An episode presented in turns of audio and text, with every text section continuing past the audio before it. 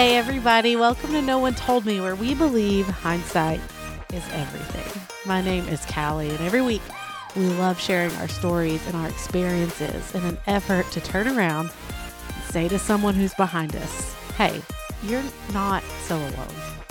You're not the only one walking through what you're walking through. You, you haven't been the only one. And so, if we can use our experiences to offer some insight and maybe some next steps on their journey, then maybe they feel a little less isolated, right? A little less like, how is it that no one told me that this feels like this? Except this episode is a little different. I feel like I really have to give you this disclaimer because this is a little more practical.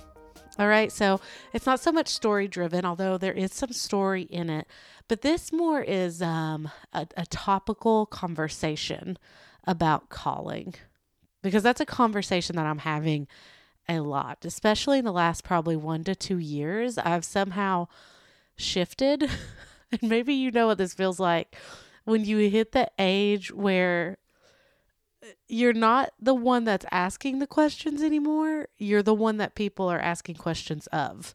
Does that make sense? Like, I'm still, believe me, I still have a lot of questions. Like, I've not figured all of it out. I have lots of questions. But now I'm also answering questions on behalf of those who are coming behind me. And I'm like, wait, I don't feel old enough nor equipped enough to answer these questions. So all I can do is share what I've learned. And what I know is at the end of the year feels like the perfect time for this conversation because there's something about the end of the year that makes you look back or makes me look back and look for some tangible evidence that I've made this year worth it. Do you know what I mean? Maybe it is just me, but I want to know if like I've hit goals that I honestly didn't even set. And maybe it's like the pressure of everyone else being like I hit this goal or I did this this year or whatever it might be and I'm more of a set intentions kind of gal because numerical or measurable personal goals, they just kind of send me into a downward spiral of you could have done better. And that's real hard to work my way out of. Even if, you know, I hit the goal, I'm like, maybe I should have set a higher one. You know, maybe I underestimated myself. I should have done more. Anywho, my like quirks, whatever they are, are not what we're here for. No, we're going to go a bit deeper here because in my 2022 intention to spend more time with people instead of on tasks, here's what many of my conversations have orbited around that one word calling. Gosh, we toss that word around a lot, right? Like, I could be grabbing my go to McAlister's chicken salad sandwich with anyone, ages 20 to 40. And I feel like our conversation somehow makes it back to if I knew exactly what God wanted me to be doing, these decisions about my relationships, family, job, next move, fill in the blank would be a whole lot easier. We feel so much pressure around this word, around purpose and knowing what we're supposed to be doing because at the root, we're kind of afraid we're missing it. We're afraid of getting it wrong, afraid the life that we imagined, hoped for, prayed for wouldn't turn out to plan, and somehow it will be our fault because we misinterpreted the calling. I just did air quotations around the word calling and there was no one here to see it, but I felt like I should should tell you that I did that. But I personally have wrestled a lot with this too, so I get it. I mean, I really do because the question gets bigger as you get older and as you continue growing if you don't do the work early on in healing a perspective that's built by a world that says you should have more influence than you have, you should be further along than you are, you should know what you have no idea how to know. Right? It's it's this perception, right or wrong, that is slowly built over time that leaves us in this position of wait, what if I'm still not sure? What if it's changed and I really don't know what it is now? And the biggest lesson that I've learned just recently is that calling is not meant to be chased. All right. If we're chasing it, we're overcomplicating it. If we're chasing it, we're living out of a space God never asked us to walk into in the first place. So, to keep from chasing it, here are a few lessons that I'm currently learning that I hope might help you too. Okay. First, calling is more closely tied to being than doing. All right. I know this is something that you'll see on like a sign at Home Goods that you can buy and come home put it in your bathroom. But the the truth of it, like the reality of it is what I've learned probably over the past year or two that maybe this calling we're trying to understand isn't just about what we're meant to be doing. Okay, take a quick journey with me just all the way back to the beginning, right? Genesis. God created people in his image, right? And then he named them human beings. So in this order, let's get it right. Let's pay attention. Gosh, I felt like a teacher there. I'm sorry. I didn't I'm telling myself to to pay attention. so it happened in this order. Created by him in his image, and then our true calling revealed, being with God. Right? He created people in his image and then he named them human beings. Right? His image being with him. So we know from Genesis that he creates nothing without a purpose in mind everything listed in Genesis that he created had a purpose, but there is process to walking toward the purpose. It's not just a one one day it hits you out of the blue and you're like, "Oh, yes, this is it." It's a process. And I just I read this just last week. If there's no being behind our doing, it becomes incredibly shallow it loses the impact God desires for us to have in the world. So we crave a calling because we want to know what we should do. When God is gently trying to explain, first, understand who I want you to be in me, right? It doesn't start with us, with our wants, desires, our guesses at what it might be. It starts with Him.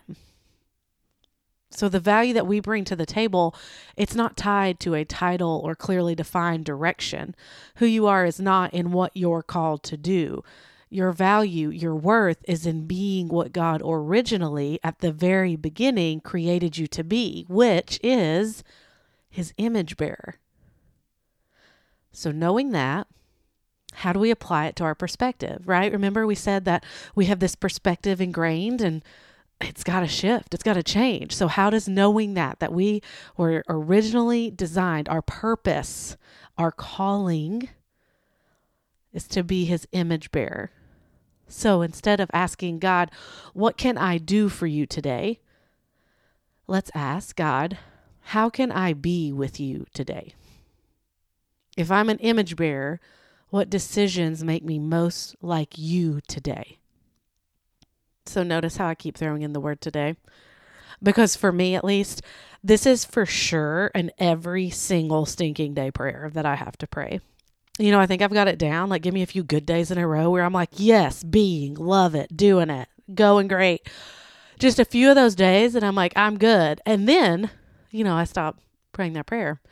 And I'm out here getting mad because I feel chaotic because I'm saying yes to anything that comes along, hoping that it'll fill a hole only filled by being with our Creator. And then I'm just cranky, right? And no amount of Christmas tree cakes can really backtrack the crankiness. And it's a cycle, and we got to work our way back out of it all over again. So, to move toward your calling, you first have to move toward your Creator. Being with Him leads to what He's asking you to do for Him as His image bearer. So, when I was 22, I was offered a full time ministry position. Okay. I had already been interning since I was 18. And then when I turned 22, I get offered this full time job. And instinctually, I thought, well, this isn't what I was going after. Right. I was out here trying to be the next Diane Sawyer on Good Morning America. And then I realized news is just mostly very sad. So I shifted that goal to being a talk show host, like, you know, the deepness of Oprah and the fun of Ellen what a combo. Okay. But that's really what I was working toward. And I had no idea what I should do because I had spent four years taking classes in a major with a specific end point in mind, and it was a ministry.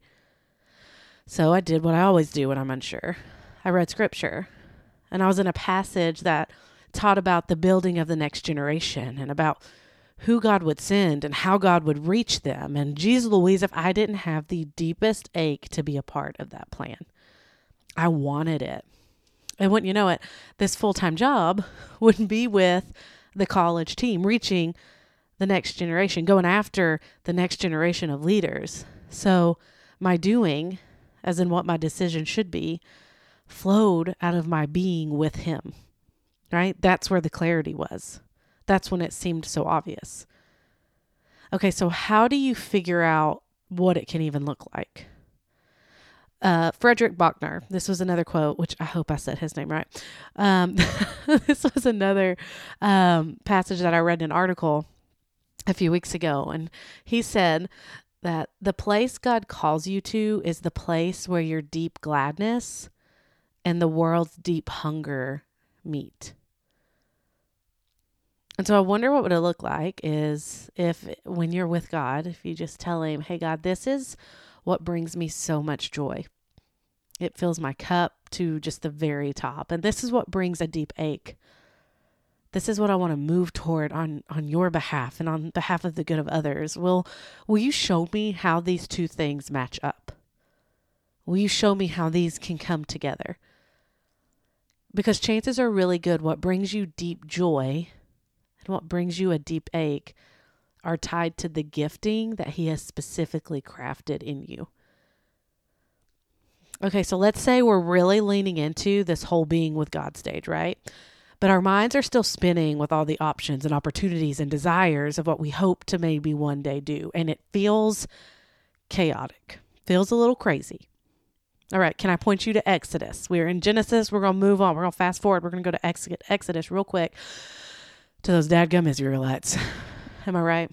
I mean, listen, I feel for them because I now like have a better understanding of them, but I'm still like, y'all, y'all crazy out there in the wilderness, right? But I'm but then I look at me and I'm like, I'm a little crazy when I'm in the wilderness. But let's think about it. They're running for it, right? In Exodus, they're escaping Egypt and the tyranny of Pharaoh. They're seeing miraculous signs from God that got them out of slavery, freed them, and they run right to the Red Sea. Okay, it's a big old mess of water right ahead of them, and a really ticked off Pharaoh and his army coming behind them. So I would imagine things got a little bit chaotic, right? I mean, they're yelling at Moses, essentially calling him a murderer as they ask him why he brought them all the way out here to just die. And then you have Moses, he's praying and he's asking God to give him some idea what's supposed to happen next. And I love God's response to Moses in Exodus 14 15. Oh, it's so good. He says, Hey, why are you crying to me? Tell the people of Israel to go forward. Essentially, God's pointing to his promise. He's like, What? Why are you crying now? Why are you worried now? Look what I have already done. Go forward. He's asking for faithfulness, for obedience, for steadiness, even in the chaos. Because you know what he's really good at? taking these raw materials, our faithfulness, our obedience, and steadfastness, and creating purpose and direction out of those. And we can still go forward with what we do know, right? Tiny steps of faithfulness with what we already have to be faithful with. Just because the direction of your calling is not under your control does not mean it's out of control. The lack of control in the when, where, and how department of calling is what drives us to chase whatever was never meant to be chased. This calling on your life, it's ordained. It's pre written in the book of life back when he was creating you in his image. Check out Psalm 130, 139. It's exactly what he says. The anxiety or worry that's tied to our calling is often rooted in the lie that you have to grab onto it with all your worth or it could bypass you. Like you can lose it. I get that. I oh my gosh, do I get that.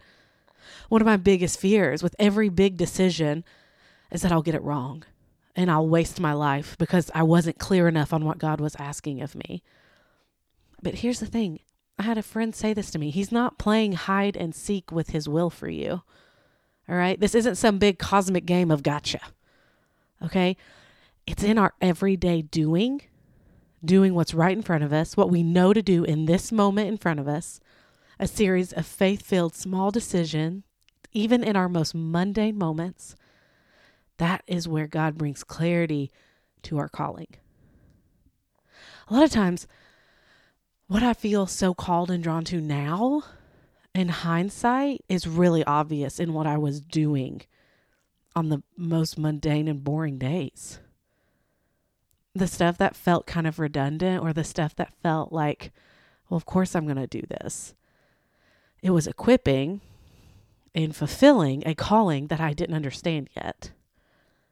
And so today, right where you are with your spouse, family, roommates, coworkers, neighborhood, community, church, your calling is what your everyday is made up of intentional conversations, thoughtful encouragement, genuine prayer, steady hands at work, not for your glory, but for His. Your calling is not a someday kind of concept, it's right now with who you're already placed with, doing what's laid out for you to do. The focus has to be on faithfulness, obedience, and steadiness where Jesus has you until he makes it clear through your people, your situation, or your heart's desires that he's moving you somewhere else. And I promise you, he will make it clear over time. Because our callings are always a process, rarely a destination. And just one last thing that I learned through a whole lot of pain that I hope you'll gra- grab onto way sooner than I did. Your vocation, your job, is not your calling. Now, can you fulfill a calling through a vocation? Absolutely. But if we begin to think of our vocation as the calling, we make an idol out of the job. Right? We think, well, of course I'm supposed to be doing this the way that I'm doing it because it's my calling. Calling shift and change and adjust, and the how of them changes the most, right? Okay, but we're going to get practical just here at the end for a second because some of you are like, okay, this is good advice, but I want like, I kind of want to start zeroing in a little bit. And I get that. You know, in my mid 20s, I started crafting some words that could go with what I felt really passionate about. Because at that point, I didn't really know I was working through words for my calling. I just really wanted to settle into a steady long term direction. Okay, so remember our calling, everyone kind of has the same one. We're we're created to be image bearers, right? Like that is in Genesis what he creates us to be. And if that's what we are, image bearers that are with him, that focus on being with him, it's the how that we kind of want to figure out, right? Like how are we going to be an image bearer right now in this moment in our lives and with whoever he's placed us with. And so I really wanted to settle in on that steady long term direction of the how.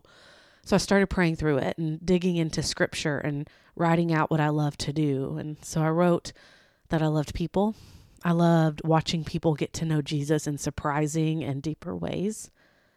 I loved helping people, um, other people, to create spaces for others to feel like they belonged, spaces they wanted to come back to. And I loved hosting these spaces, inviting people into them and reminding them how wanted they were. And I ached on the flip side when people were living with a hole or in loneliness or hopelessness when when I knew real hope, right? When when I knew that and I knew the answer to to their questions was Jesus and they they didn't know it. And so all of that became a calling for me. And here's the words I put with it I build spaces for people to hear about Jesus. It's really simple, right? I'm not always in charge of those spaces. I'm not always the point person of those spaces, but I love to be on teams. I love to partner with people to build spaces for people to hear about Jesus. Now, the how of this has shifted in a lot of ways over the years but every opportunity that comes my way goes through this filter. Will I be building a space either online or in person via a podcast or marketing or writing? Will I be helping to build a space that leads people a step closer to the Jesus that I know and love so much? If not, it's kind of an easy no. So, for you, what brings you deep joy? And what brings you deep pain on behalf of others. Start listing what you love to do and what weighs heavily on you on behalf of others. And then take it to the throne, lay it out, and ask for a God given filter to run everything through. And this, you can do this at any age. Like I'm still doing this. Like God, I know, I feel like I know pretty specifically what you're what you're asking of me, but I still get tempted by other opportunities, right? Even in my 30s. So it's a constant reorienting, it's a constant reevaluating. And I just want my daily prayer to be, and maybe it can be yours too. This is how I have to start and honestly finish. Today, Jesus, in every moment, what decision will make me look most like you? Every hard decision I've had in the past two to three years, that's the question I've asked.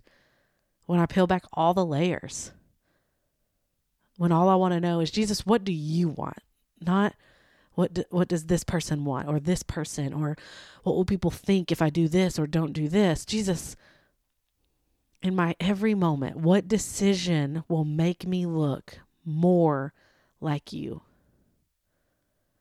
Because we're called to be image bearers. So, what makes me look like you?